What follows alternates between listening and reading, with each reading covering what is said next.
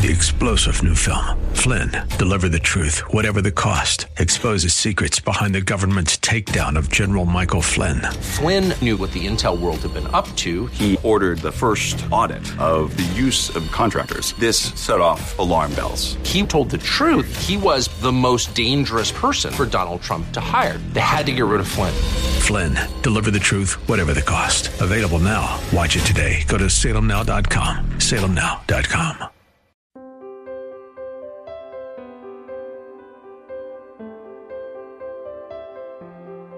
We think of Joseph, we think of a man who just held on to God, who didn't let go, who went his entire life journey with God. That is Pastor Michael Oxentenko. We will be underway with today's Reaching Your Heart in just a minute or two. Today's broadcast is entitled Joseph's Father. That's Joseph's Father. And remember, all of these messages can be found online at reachingyourheart.com. Thank you so much for listening today. Here at Reaching Your Heart, we believe that God answers prayer. If you need prayer, call us today at 888 244 HOPE. That's 888 244 4673. Don't forget the worship service is held every Saturday at 11 o'clock, and you are always welcome. The broadcast is also streamed live at reachinghearts.org slash video. We'll have details on that and more as we continue with today's broadcast. Here is Pastor Michael Oxentenko. Father, we are so grateful today that we can worship in the church, that we can know you by faith, we can be saved by an awesome grace, and we can love and be loved, and we can grow. We're grateful that your care starts at the beginning of the journey, not the end of the journey. That righteousness by faith is faith in you with a weak kind of faith at first, but that grows. So, Father, help us to learn the lessons of Joseph's father today. As Christian men of God, may we apply those lessons in our lives for our children's sake and our wives and our families and our church. In Jesus' name, amen. James Whitcomb Riley once wrote a poem that carries the title, A Good Man. Gentlemen, how many of you want to be a good man full of virtue? Raise your hand high with firm conviction. I'm in that club. And it goes like this A good man never dies in worthy deed and prayer and helpful hands and honest eyes. If smiles or tears be there, who lives for you and me, lives for the world he tries, to help he lives eternally. A good man never dies. Who lives to bravely take his share of toil and stress, and for his weaker fellow's sake makes every burden less. He may at last seem worn, like fallen hands and eyes, folded yet though we mourn and mourn, a good man never dies. Oh, may God make us good men in the church. We are living in a time in our church's history when there is a profound need for men of God to be modeled, to grow up, to stand in the gap, to show Christian strength on the eve of the advent of Jesus Christ. Now, I know there are all kinds of voices that say men ought to be this and that. And look, there's a spectrum as to what it means to be a man. I realize that. I am high on the sensitivity scale. Any men high on the sensitivity scale? High on the empathy scale, you know? But I'm telling you right now, we need men also who are high on the masculine scale, who will be men unabashedly who will not compromise the strength that God has given them for the good of others and the good of the church. Now, Jacob started his journey. He didn't start his journey high on the masculine scale, he started his journey high the other way. And God worked with him to develop in him, like he had Abraham, the qualities of strength that would define Israel for all time. Joseph stands as Jacob's son right alongside the greatest men in the Bible, like Enoch, Daniel, Samuel, as one of the greatest examples of a good man who suffered unjustly because of his very bad brothers. I mean, this story is archetypical. Philosophers have wrapped themselves around it. Great thinkers have looked at this. I mean, there's profound stuff. Jordan Peterson has a series on the book of Genesis online and YouTube. Not a professing Christian exactly, someone who dabbles with it philosophically, but he's enamored with the story of Joseph Joseph and Abraham and Isaac because these stories speak to us today in our time. They speak to us before the time of the end. Joseph was consistently a righteous man his whole life.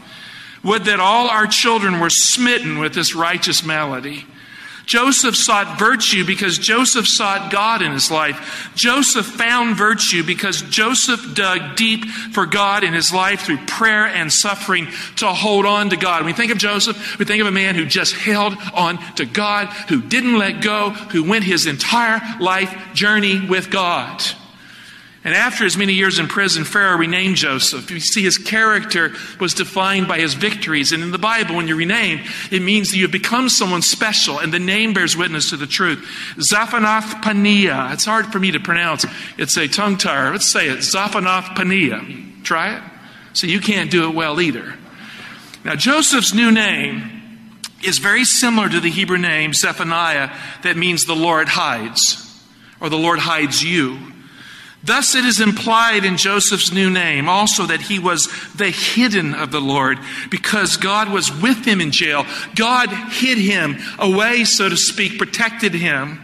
Though his life was hard, Jailhouse Joe was hid away with Jailhouse God in the prison of the roundhouse that was a temple of sorts, a holy house for Joseph as he grew in faith to know God more profoundly. But there are also other roots in Joseph's name that gives us more color to see the character of the man. This new name says a lot. Joseph's name has three core Hebrew roots. Hebrew root number one, to hide. Hebrew root number two, to rest. Hebrew root number three, to shine and be beautiful. You put those together, and that is Joseph's new name. The Hebrew roots describe the character of the man who was hidden of the Lord, who rested in the Lord, who learned to shine and be beautiful for the Lord. That's what his name means.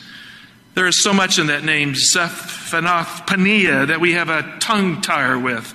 And it's a well deserving name for the man who suffered and who developed virtue because he was hidden in the prison of the roundhouse, the circle of the mundane, that became a holy temple with God in it. He grew in God in that hidden place.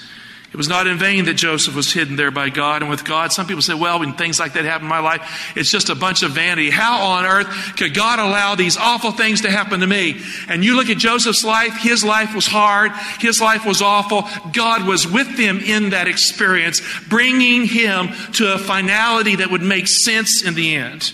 Now, we've been told when we get to heaven by the serve of the Lord, that we would not have changed our life course once we get there because we will see the hand of God leading us, caring for us, directing our path to glory. Don't see it now, but we'll see it later. So to hide in the Lord, to rest in the Lord, to shine and be beautiful in the Lord is only possible if you are locked away in the secret place with God Almighty. May we go to the secret place of prayer every day.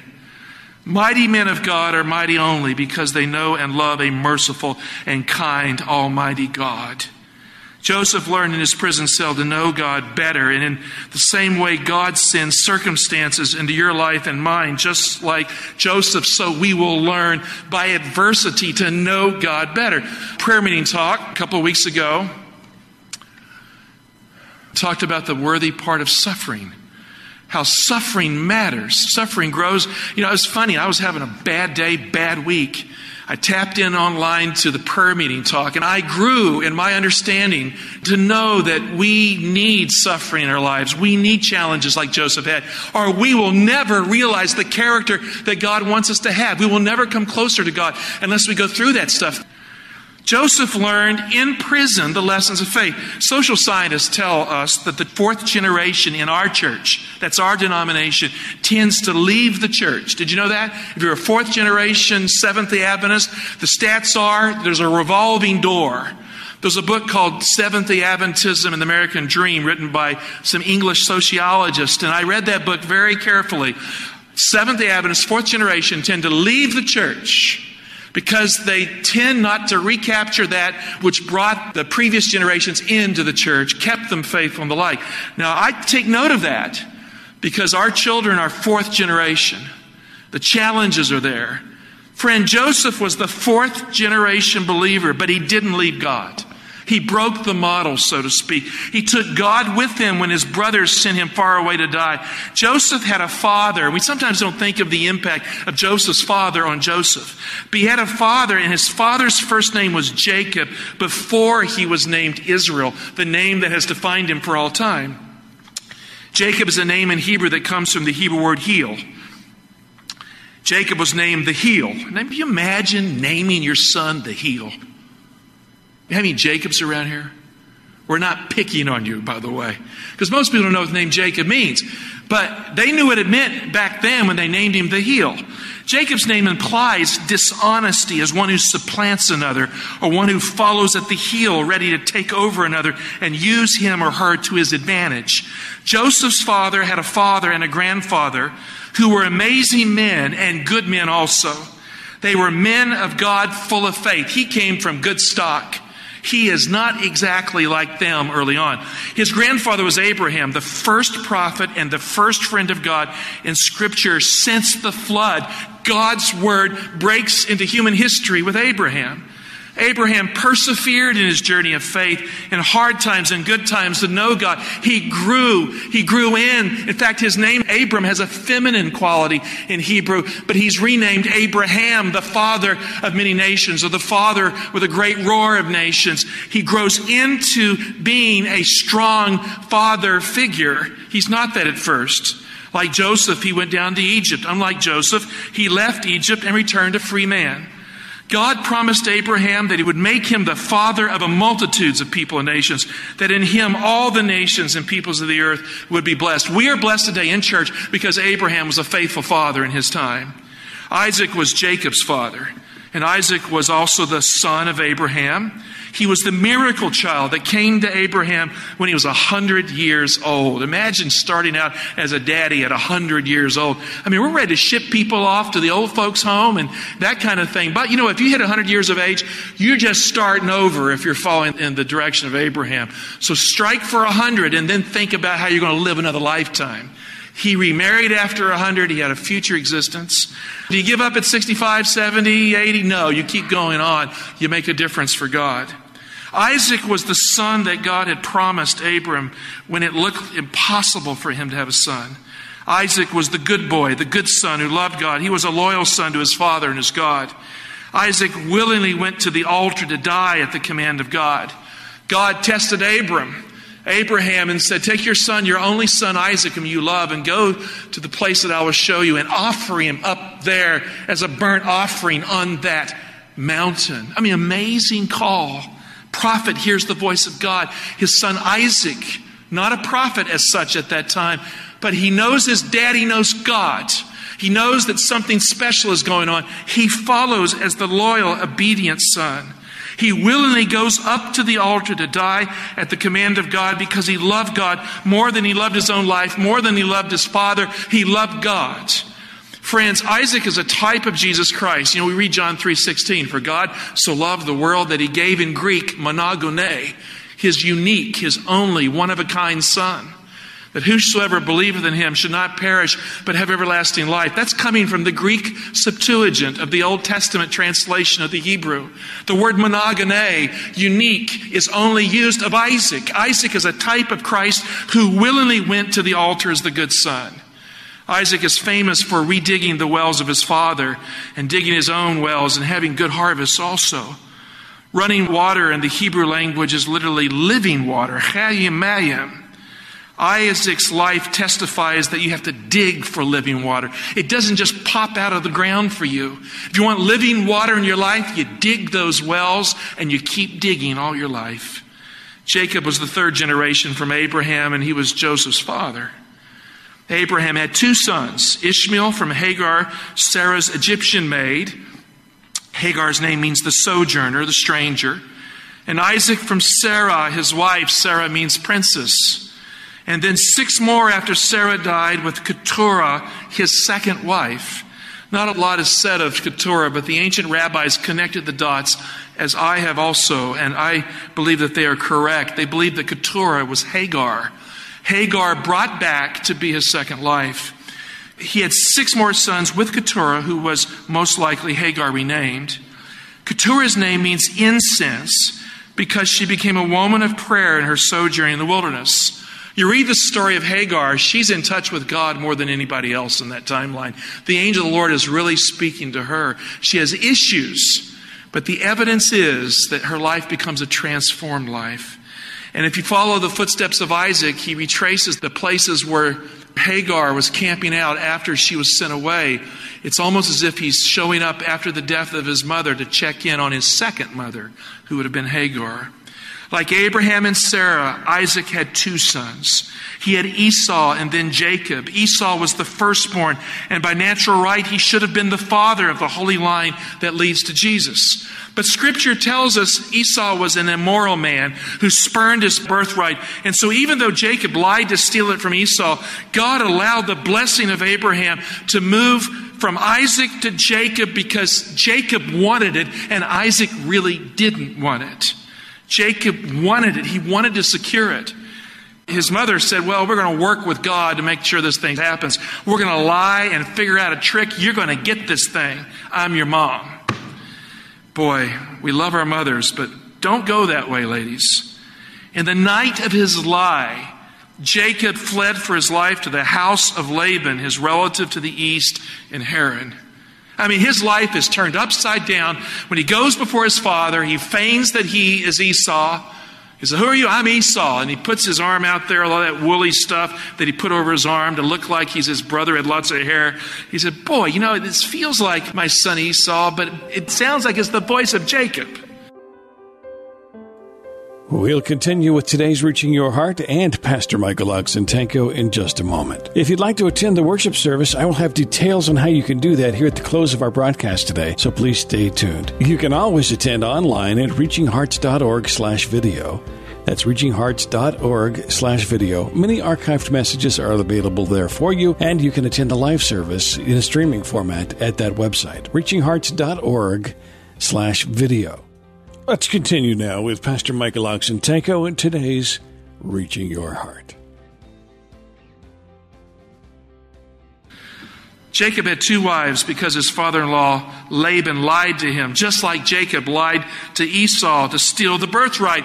I mean, he gets into trouble because he's a liar. Now he has to live for 14 more years with a father in law who's a liar. The Bible says Rachel had beautiful eyes, and Leah, well, Leah, she just had eyes. Her father named Leah, the Hebrew word wild cow. Can you imagine naming your daughter a wild cow? Rachel's name was Ewe, which is a female sheep, most likely a lamb, beautiful and graceful. You see the contrast between the two? He ended up marrying them both the wild cow and the ewe. Laban tricked Jacob into marrying Leah after the wedding. He went into the tent Jacob did, and he loved Leah on his wedding night because he thought she was Rachel, only to discover that she was not Rachel. He'd worked seven years for that night, and it was a nightmare in the morning because he discovered they had married Leah, the wild cow, and not Rachel, the ewe. Laban had lied to him. Of course, it never dawned on him he had lied to Esau. So it was coming home to hurt him. He worked another seven years for Rachel, the ewe. He was able to marry her shortly after this other thing, but he had to stay in line with his father in law for seven more years. The graceful sheep, the beautiful eyed wife Rachel was worth it to him. So he had two wives, not one. In order to gain Rachel, Jacob became an indentured servant to Laban to marry his two daughters, Rachel, the ewe, and Leah, the wild cow. Jacob also had children through Rachel and Leah's respective maids, Bilhah and Zilpah. So it gets real complicated in this family system. They were gifts to him as concubines, and these concubines was part of the way they worked back then. We don't approve of that. But let's be careful not to put our day and our understandings, enlightened as it is from Scripture, into their experiences. They're not judged by our present understandings, they're judged by where they were at as God was leading them in their time. And so it was not our time, it was their time, and we should be very careful to not try and reinvent the past and change our history because we have certain feelings today. Jacob had 12 sons like Abraham did in his second marriage to Keturah and one daughter named Dinah. As I said, the Midrashic Jewish rabbis would have us believe that Dinah's daughter, because of the rape of Shechem, was sent to Egypt to become Joseph's wife, Asenath, by the providence of God. There is strong evidence to suggest that they are right, but you can't prove it, at least not yet. It's something worthy of future study. Joseph's father Jacob was a mama's boy, while his brother Esau was a man's man. a hunter and mighty man of sorts who knocked the deer down in the field and brought the meat home to daddy's joy around this time. Now, I have a son who's a hunter. I remember one day he got a bow and arrow. And he went out and he says, Dad, I want to go hunting. He got a hunting license. And he went out, and right behind the church where we live was this big deer, an eight pointer. He took his bow and arrow he nailed the deer, he put it on its car, drove it home, bleeding. I mean, my neighbors were looking at me, what has happened at the pastor's house? It was horrific. I mean, my son was almost like Esau in that capacity to do this. You know, if you're really hard on your boys for that kind of thing, they may not end up being boys. So I've taken the position to be careful and not to be critical. I don't like going hunting with my sons. When my son Donald and Joe Michael took me hunting and they stopped the deer, I said, Oh, I feel sorry for the deer. Dad, don't be a wimp. You know? And I said, No, wimp, I'm compassionate. I care about the. I taught you to go fishing so you could take the hook out of the mouth and throw the thing back. He says, Dad, we've moved on to greater things. Now, look, I mean, they came up with all these good excuses. Like, we'll give them to the homeless. Yeah, okay. Isaac loved Esau, the hunter, and the other side is Rebecca loved Jacob, who was mama's boy. Look at Genesis 25 28. Isaac loved Esau because he ate of his game, but Rebecca loved Jacob. We call that a dysfunctional family. They should have loved them both a whole lot. Both parents should have been involved in both children's lives. Esau needed his mother just as much as Jacob needed his father. Young men need a father figure. If they don't have a father, they need a father figure. It's a fact. For a mentor, I grew up, my father left my mother at an early age, but I had a father figure in my life. That father figure mentor made a huge difference for me. So young men need that to develop their God given masculinity. And they need their mother to teach them to be kind and be empathetic and loving with their masculinity in check. When I was younger, I found myself really probably not being too far on the masculine scale as a man. I have grown in this capacity, especially in having my sons. My son, John Michael, turned to me when he was just a young boy. He says, Dad, you said you went fishing and all these fun things as a kid. You never take me fishing. You're just a busy pastor going through the throes of life and ignoring me. And then he said, I hate you. I said, Well, I'll take you fishing this year. Don't believe you. Well, I made it up to him that year, and now he believes me. But it's really awakening for me that fathers and sons need to get out and do things together. And they need to be things that are manly and enjoy those things together. And I always wanted to play a violin. I got my two boys, bought them violin lessons, and I had a teacher trying to teach them. And every time my son took the violin bow, he'd pull it back like it was a bow and arrow bow. And the teacher says, These boys are hopeless. You can't teach them music. Well, they got familiar with the bow and violin so they could use the crossbow and the compound bow in real life. I have boys are men. They also need their mother, though, to teach them to be kind, empathetic, and loving with their masculinity in check. See, masculinity that's not in check is dangerous. Masculinity that is buffered by the empathetic qualities of a good mother is fine tuned for noble excellence. My wife has provided that for my boys. When that happens, when that mix is right, where both parents are involved in their children's lives, or mentors who take the place of the parents, either a mother mentor figure or a father mentor figure, if there's a gap. But when that comes together, you have good sons who go far, good daughters also, because they are men and women of God. And now, as for the boys, with the much needed virtue of mercy and compassion and strength, the good son will have empathy and strength. Esau was decimated by the lie that stole his birthright. He didn't imagine that his brother would do that to him. When Jacob fled from his brother Esau, he never felt he could ever go home again and be safe because he knew about his brother's hunting skills. His brother was named Edom as well as Esau. Edom means red. His brother was a red hot, angry man with him now. And if he ever got his hands on his brother, he was going to kill him. And you can understand why. Jacob had tricked his father, who was blind, into blessing him first using the lie that he was Esau. You know, mama's boy used mama's lie to get his brother's future transferred to him. And when Esau showed up, the birthright was gone. It had been given. You can't withdraw a prophet's words once they have been spoken. Isaac was a prophet. The blind old father Isaac sees, metaphorically, so to speak, Jacob again, just before Jacob flees for his life to Haran. And he promises Jacob the deeper blessing of Abraham, that is the messianic blessing, most precious, that only God can give. He stole the birthright, but he could not steal the blessing. It must be given. Look at verse 1, Genesis 28, verse 1. Then Isaac called Jacob and blessed him and charged him. You shall not marry one of the Canaanite women. Arise, go to your to Paddan Aram, to the house of Bethuel your mother's father, and take his wife from there, one of the daughters of Laban, your mother's brother. God Almighty bless you. I like that part. God Almighty bless you. Well, unfortunately, we need to leave it there for the first portion of Joseph's father. Join us again next time when we conclude this message. We would really love for you to be a part of our worship service. It's held every Saturday at 11 o'clock. That address is 6100 Brooklyn Bridge Road, Laurel, Maryland 20707. 6100 Brooklyn Bridge Road, Laurel, Maryland 20707.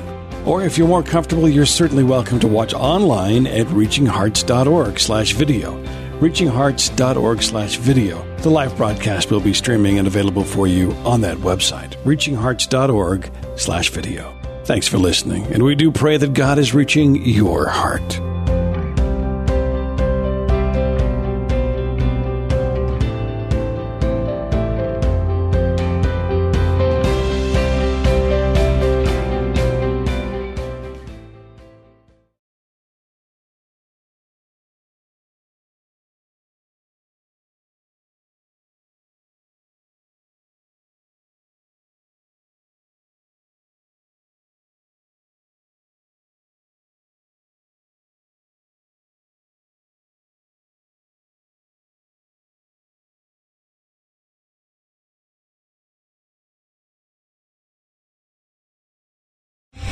Three star general Michael J. Flynn, head of the Pentagon Intelligence Agency, knew all the government's dirty secrets. He was one of the most respected generals in the military. Flynn knew what the intel world had been up to, he understood its funding. He ordered the first audit of the use of contractors. This set off alarm bells.